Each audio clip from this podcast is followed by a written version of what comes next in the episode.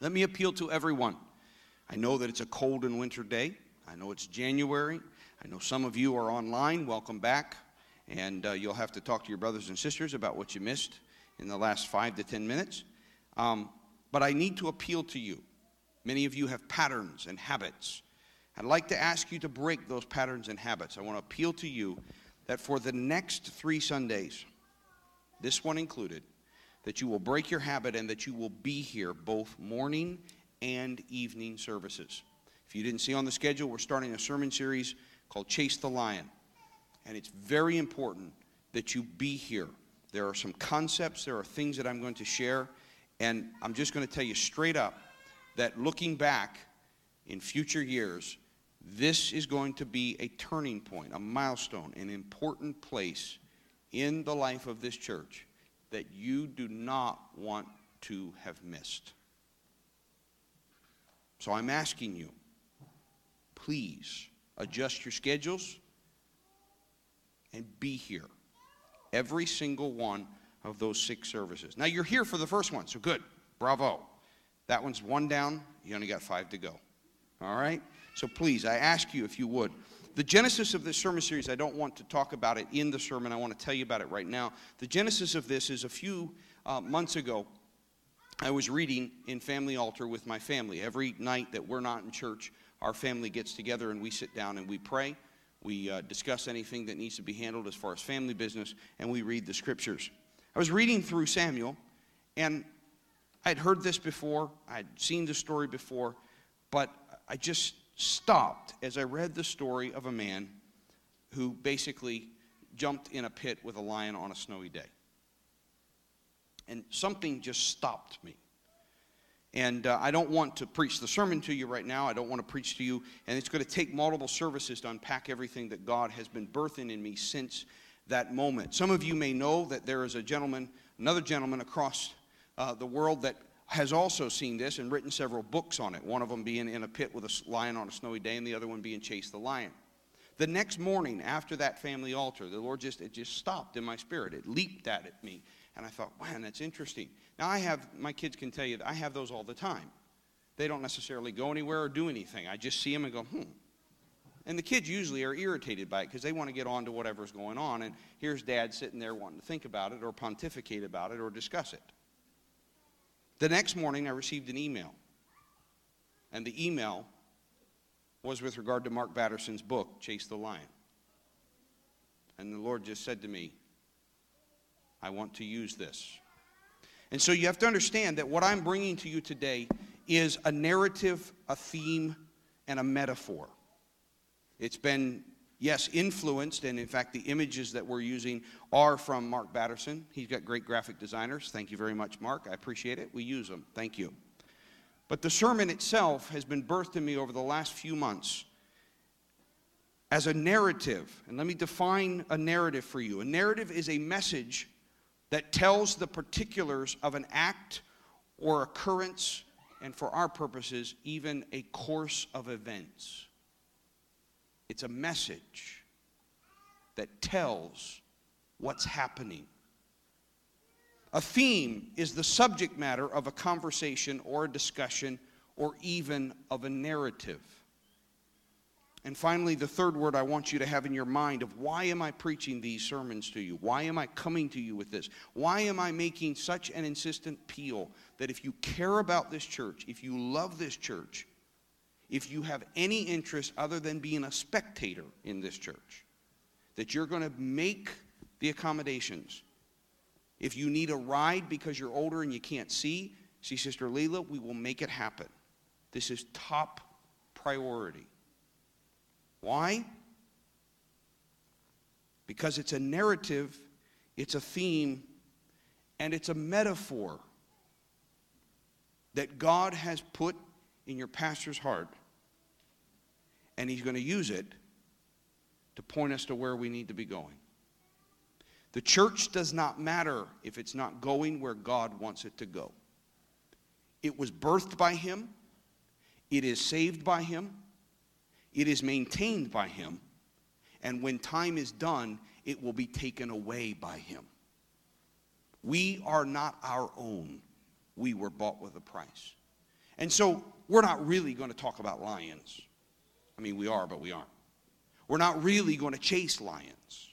It is a metaphor. A metaphor, if you don't know it, is a figure of speech in which an expression is used to refer to something that it doesn't normally, it doesn't literally denote in order to suggest a similarity. So it's a word picture, it's a narrative, it's a theme, it's a metaphor for you to be able to hear the voice of God and His direction for this local congregation.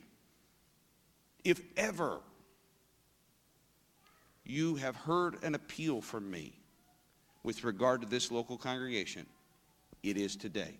Those of you that are watching online and you say, I'm stuck in my neighborhood, I simply ask you one question. If today was Monday and your paycheck was on the line, what would you do? Because this is that important. It's more important than your paycheck. It's more important than, than your job. It's more important than your kids. This is important.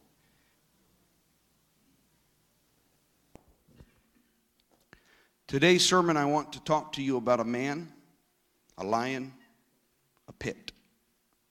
As I've already said to you, there are multiple parts to this, and you have to give me that space to unpack everything that the Lord has burst within me. 2 Samuel chapter 23 and verse 20. We'll deal with a lot of the other pieces that are in here, but I want to draw your attention to simply this phrase. I don't want you to focus upon who the person was.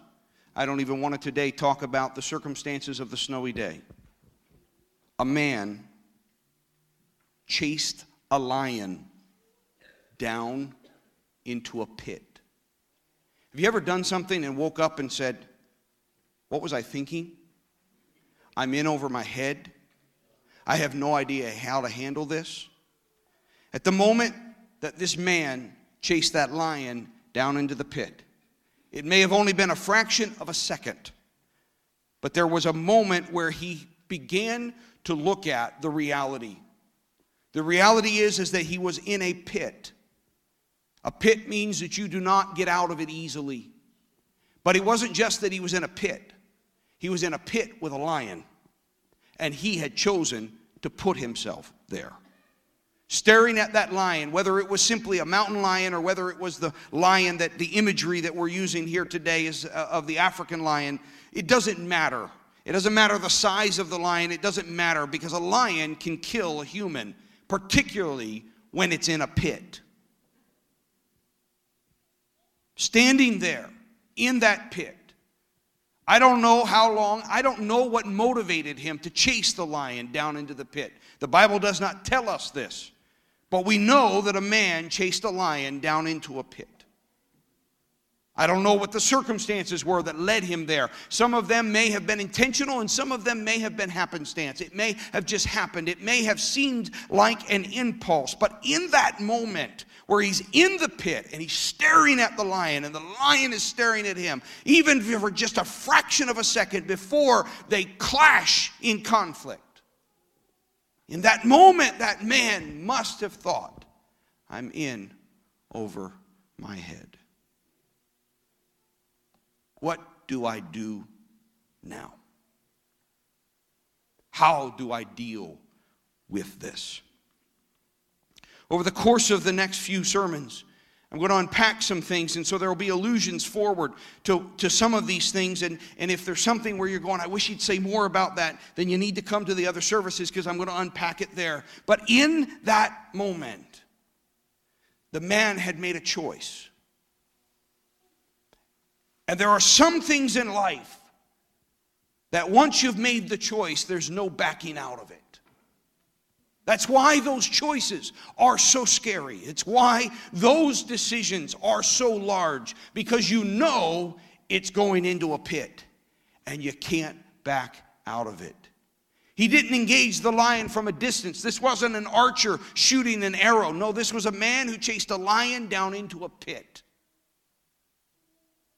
I don't know a lot about lions, but hand to hand combat seems to be their speciality.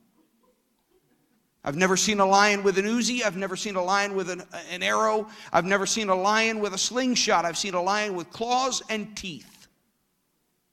They're lithe, they're nimble, they're fast. He chased a lion down into a pit. Remember a narrative, a theme, a metaphor. If your life and his vision, your life and his vision for that life does not scare you, then your vision is too small. God has sent me to speak to a people individually and corporately to say that God has a vision that's bigger than you have even dreamed of. If your life and His vision for it does not scare you, that it is too small. But the problem is, is that as Christians, we have choices to make. And those choices God will invite us to. He will put us in circumstances that invite us to make choices and to take actions, but He will not force those choices. This man who chased a lion down into a pit did not get thrown into that pit. He chased the lion into the pit. He made the choice. God will present you with circumstances, will present you with challenges, will present you with actions that should scare the snot out of you. And in those moments where they scare you, those are the moments where you begin to perhaps hear the voice of God saying to you, I am with you. I'm not with you in the small because you can handle the small. God doesn't hang out with me when I brush my teeth. He has full confidence that I can brush my teeth. In fact, I dare say that there's even a few bigger things than that. That I think God just kind of looks at me and says, I gave you the instructions, I gave you what you need, and you can go handle this. I don't think God shows up every time my wife and I have a conflict because God has confidence that He's trained me and He's taught me. There are conflicts where He shows up, but I don't think He shows up for every one of them. He says, You take care of that business. You go humble yourself. You go repent. But there are things in life, there are plans, there are actions, there are circumstances that you may have been thinking have come from the devil or they've come from stupidity on your part. And in the moment where that man had leaped into that pit with that lion, I have a sneaky suspicion he thought, What were you thinking? But those circumstances, those times, those moments are the moments where God is looking at you with a grin and a smile and anticipation, saying, Will you think big? Will you think beyond your ability? Will you think beyond your capacity? So again, I submit to you that if your life and his vision for it does not scare you, then you're thinking too small. Put differently, God has such big plans for you that unless he rescues you, the plans will eat you alive, literally. They will destroy you.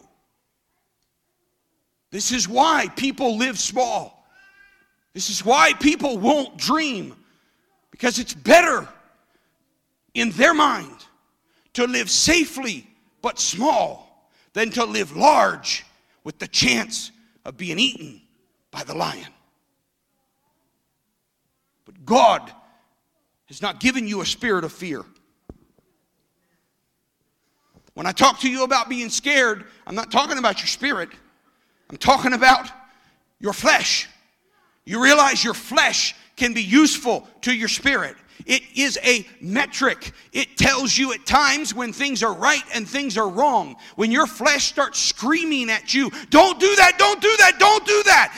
Probably a moment where you need to hear, I can do this through Christ who strengthens me. Because your flesh is never spiritual, it is always carnal, it is always opposed to the ways of God. So if your life and His vision for it does not scare your flesh, you're thinking too small. if it doesn't press you beyond your capacity, if it doesn't press you beyond control, God has such big plans for you, each of you individually, that unless He shows up, unless He rescues you, unless He engages you, those plans, you're right, they'll eat you alive. Literally. You will crash and burn. And therein lies your choice. God is looking for disciples who will follow him into places, who will take actions, and who will challenge circumstances that absolutely require his involvement, or the disciples will be destroyed. You can study the New Testament. And the great commission that Christ gave to his disciples was one that would destroy the disciples. And in fact, in a certain way, from a carnal perspective, some would say it did destroy them. And yet today, what stands still and what has fallen. The lion of the Roman Empire is in shambles. We look at its remnants, but standing today is a message about a God who was born as a human and died on a cross to save us because you understand that the lion that was trying to eat the disciples was killed by those disciples. It is no different for us today. There is no political system. There is no social context. There is no cultural context. There is no financial circumstance that is too big for God. And the plans He has for you are by definition, because they're His plans, they're bigger than you. And without His intervention, without His support, without His rescue, they will destroy you.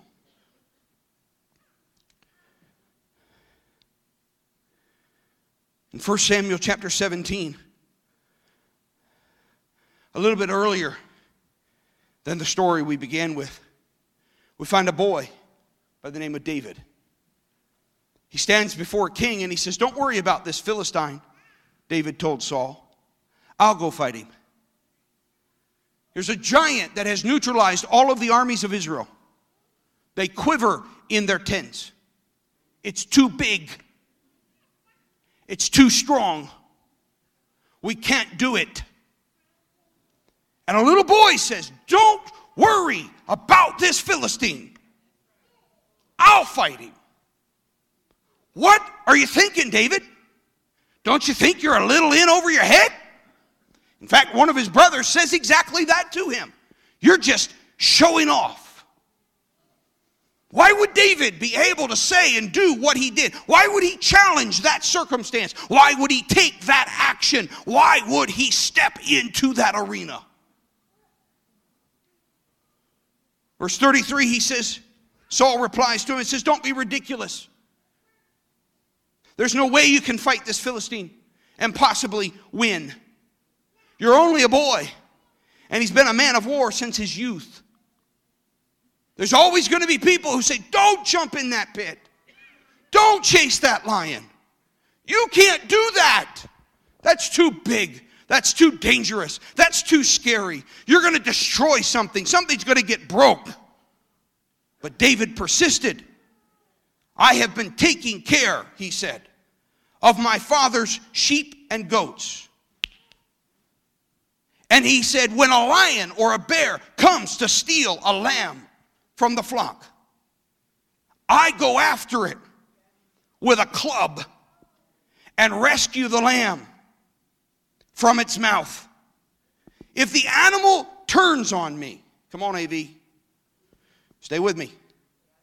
If the animal turns on me, now, first of all, it's crazy to run after a lion or a bear to save a lamb. But that wasn't how crazy he was.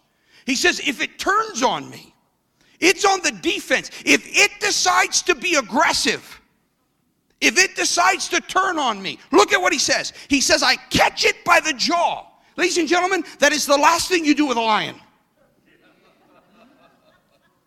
You don't step into its teeth. He says, I catch it by the jaw and I club it to death. David, you're crazy. David, you're in over your head. David, you can't do this. This is impossible. Now remember, he says, This is why you need to stop worrying about the giant. This is why you need to stop worrying about Goliath. This is why you, I'll go fight him and you don't have to worry anymore, Saul. You and your armies, you've been scared, you've been quivered, you don't have to worry anymore. This little boy is going to handle the circumstances. Why? Because I have handled other circumstances in the same crazy, overextended, in over my head way. I've been watching my sheep and my goats of my daddy. And anytime a lion or a bear comes and grabs one of my sheep or my goats. I chase it. It's supposed to be scared of me. You see the confidence in this little boy. It's supposed to be scared of me. It's supposed to drop the lamb because it doesn't want to mess with me. But if for some reason it's stupid enough, this is way David's looking at. If for some reason it's dumb enough to turn on me, I grab it by its beard, I grab it by its jaw, and I club it to death. Next verse. He says, I have done this to both lions and bears, and I'll do this to the pagan Philistine too, for he has defied the armies of the living God. In other words, his experience with the lions and the bears and how that worked is why he stepped forward and said, Stop worrying about the Goliath. Stop worrying about the giant. I will handle this. I'll go fight him. David was not unaware that that giant was huge. David was not unaware that he had been a warrior from his youth. David was not unaware of what the naysayer said. You can't do that. You're going to fail. You're going to be destroyed. You're going to destroy other people. He knew the circumstances, but he says, You see, I've done this before. I've stepped into the pit before. I've gone after a lion before. I've gone after a bear before. And I have have found something out. Verse 37 is the key verse. The Lord who rescued me from the claws of the lion and the bear will rescue me from this Philistine. You see, we're not talking about us becoming powerful, us becoming capable, us being able to do it in our own ability. No, no, no. This is David learned that when he did what he was supposed to do, when he stepped into circumstances, when he stepped into actions, when he went after things that were not right and uh, they were they were bigger than him, they were over his head, he couldn't handle them. God smiled. God got a gleam in his eye. God says, "Okay, I can work with this." This. And so, in the moment where his hand grabs the lion's mouth and his arm comes back to club it to death, normally his hand would be broken. Normally the lion would eat him alive, but God stepped in. And David had enough humility to know God had stepped in and had rescued him from the lion and from the bear. And that faith experience is what led him to say the same thing he did for the lion and the same thing he did for the bear, he'll do for the Philistine. Give me that Philistine. I can take him.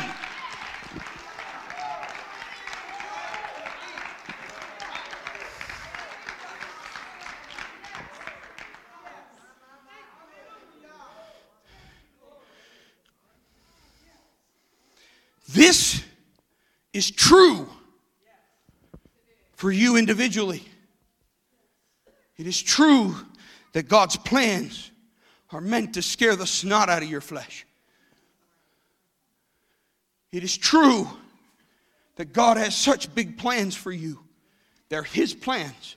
That's a whole other sermon, but they're His plans. They're not your plans. God doesn't just pay the bill, God makes the plans. But they are such big plans that unless He rescues you, unless He does like David said, unless He shows up and adds something to the mix, those plans are going to eat you alive. This is true for you individually, but it is also true for us corporately as a church. God has such big plans for us. And the problem is, is where we're at in life right now as a church. The problem is, is that we can we can slide along and just get along. We've got money in the bank. We've got buildings built. We've got pews to sit on. We have visitors come in every single week, and we can simply slide along. But God is here to challenge not just individuals. And I'm here this morning to tell you some of you are facing circumstances, you're facing actions. You need to jump into a pit with a lion, you need to take the step of faith. But we, corporately as a church, are also going to need to take some steps of faith. We're going to need to jump into things that are over our heads, go places beyond what we have the ability to do. And if God doesn't rescue us, it will eat us alive. Because God has such big plans for us that unless He rescues us,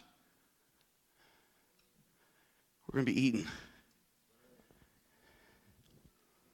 As a pastor, I faced the same temptation as you.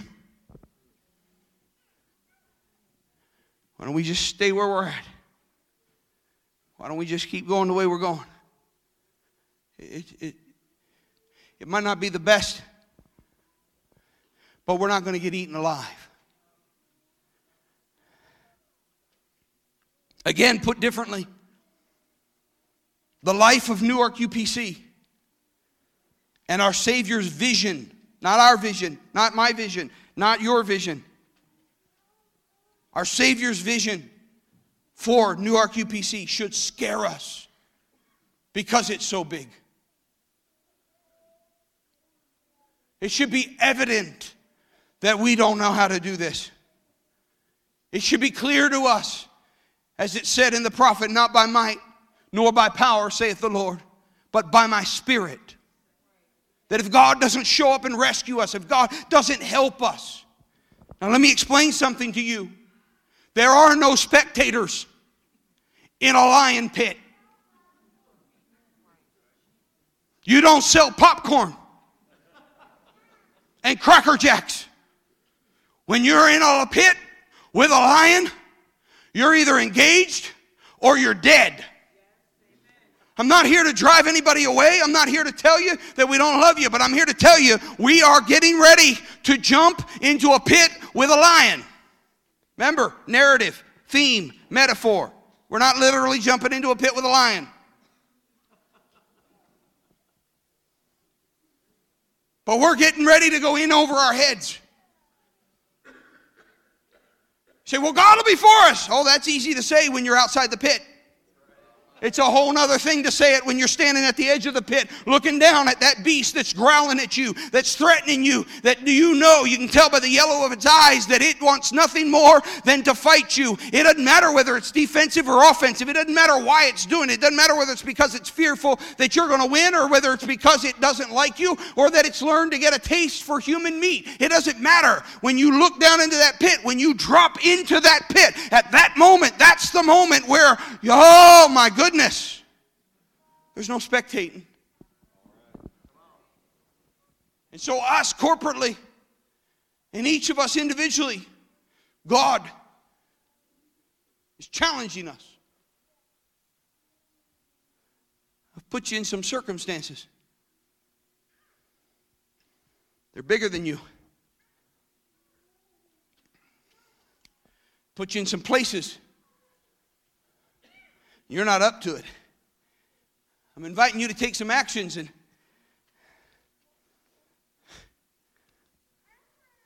if I don't show up, it's going to eat you alive. To quote Mark Batterson, he puts a very nice phrase together. He says, When the image of a man eating beast travels through the optic nerve and into the visual cortex, the brain relays an urgent message to the body run! Run! Not towards, away. There are many animals that we are told stand still, but everybody knows if you've ever run into a wild animal and it gets aggressive or it feels defensive, what is your impulse? What is everything inside of you saying to do? You know you're not supposed to. That's why we got the joke if there's three people running from a bear, how fast do you have to run? Just faster than the other two. There's an impulse within us that when we see a man eating beast, that visual cortex takes the message that runs along that optical nerve and it screams with everything in it run, run, run, run. But lion chasers overrule this message in their lives. They feel it, they hear it, they see it, but they overrule it, preferring instead to trust that the Lord their God is the Lord of lions. That is the only way that you'll jump into a pit with a lion. That is the only way you take that step into a place where you're over your head. It's the only way you can get there is you have to choose that whether he tames them or he slays them, he is the Lord of lions. And if the Lord doesn't rescue us, we will be eaten alive. But we believe in him. We trust in him and we have confidence in him that he will not abandon us. He will not leave us. He will empower us.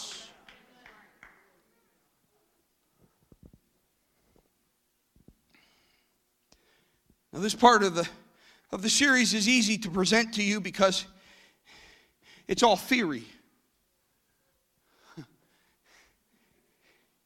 We're still in the narrative and the theme and the metaphor. I have to preach it to you. I have to lay it out for you. I have to share it with you before we can then get to the lions, before we can actually talk about the pits, before we can talk about the circumstances of a snowy day. What's a snowy day do? It complicates it even further, as if a lion and a pit weren't enough. That's why I'm begging you. Literally, I'm begging you. Please, don't skip a single service.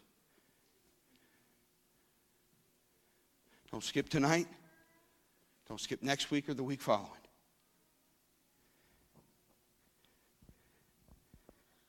For each of us individually, this year will be a year of choices because we're going to run into lions. And the question he's going to ask you will you chase it into the pit? Will you get yourself in over your head?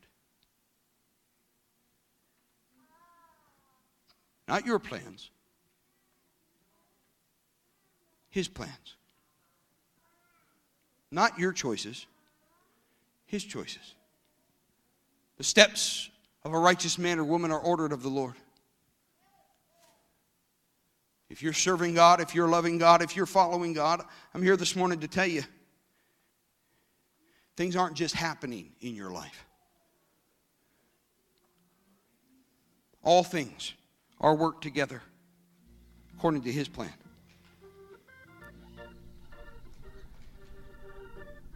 And so, individually, yes, you have some choices this year. I'm telling you, prophetically, I'm telling you, you will face choices this year, individually, as families, as individuals.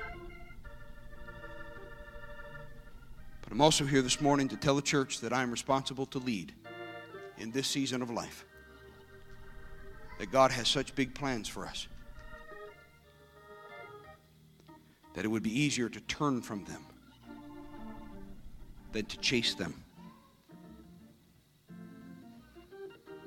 It'd be easier to get a safe distance than to jump down into an irretrievable situation.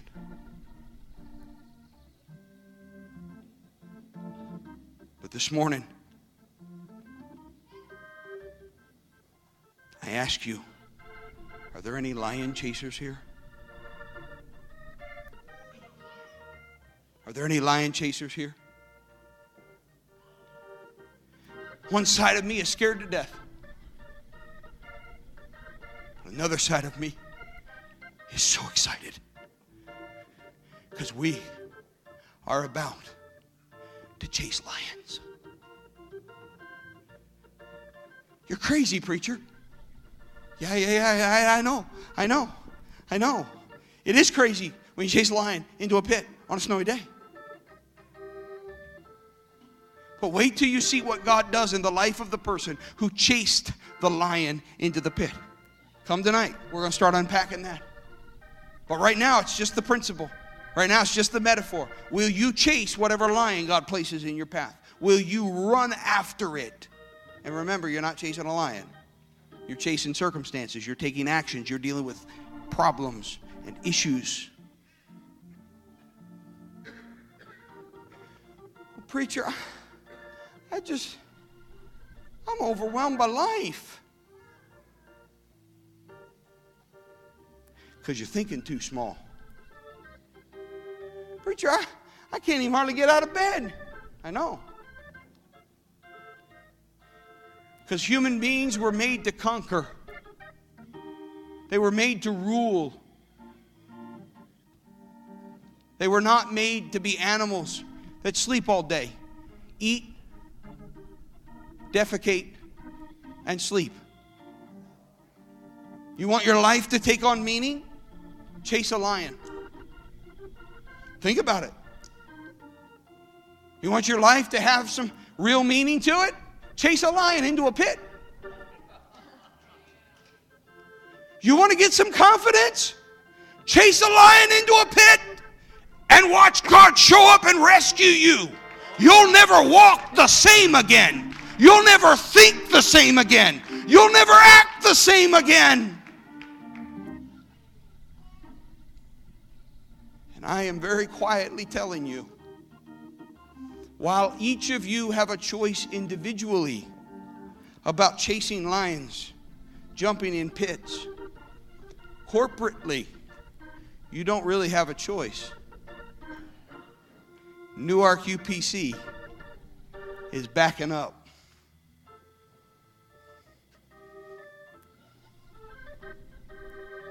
You say, Preacher, we're going to stop you. Good luck. Preacher, you're going to destroy us. I know. What are you going to do if it doesn't work? I don't have a B plan. Because when you run and you run and you jump into a pit, there's no coming back from it. There's no turning around from it. There's no ability to get out of the pit. You're stuck. You're in. You're in. You're in. You're in. You're in. You can't get out of it. And there's no way to turn it around. And we're running into the pit because I serve a God who I have biblical example that we will not be left alone. He will rescue us. He will show up and rescue us. He will give us the ability to do what cannot be done in us. So individually you have a choice, but corporately the only choice you have is do I stay or do I go? Now, please, I can't unpack everything. So if you stop right now, if you take offense at this word right now, then you've been very unfair to yourself, to your brothers and sisters, and to me. But before you get to the specifics, I need you this morning to talk to a God who didn't abandon David and didn't abandon Benaiah. And ask him, hey, God, has my preacher gone loopy? Or is this you? Because this morning, I'm calling all lion chasers. It's time to chase a lion down into a pit. I'm done.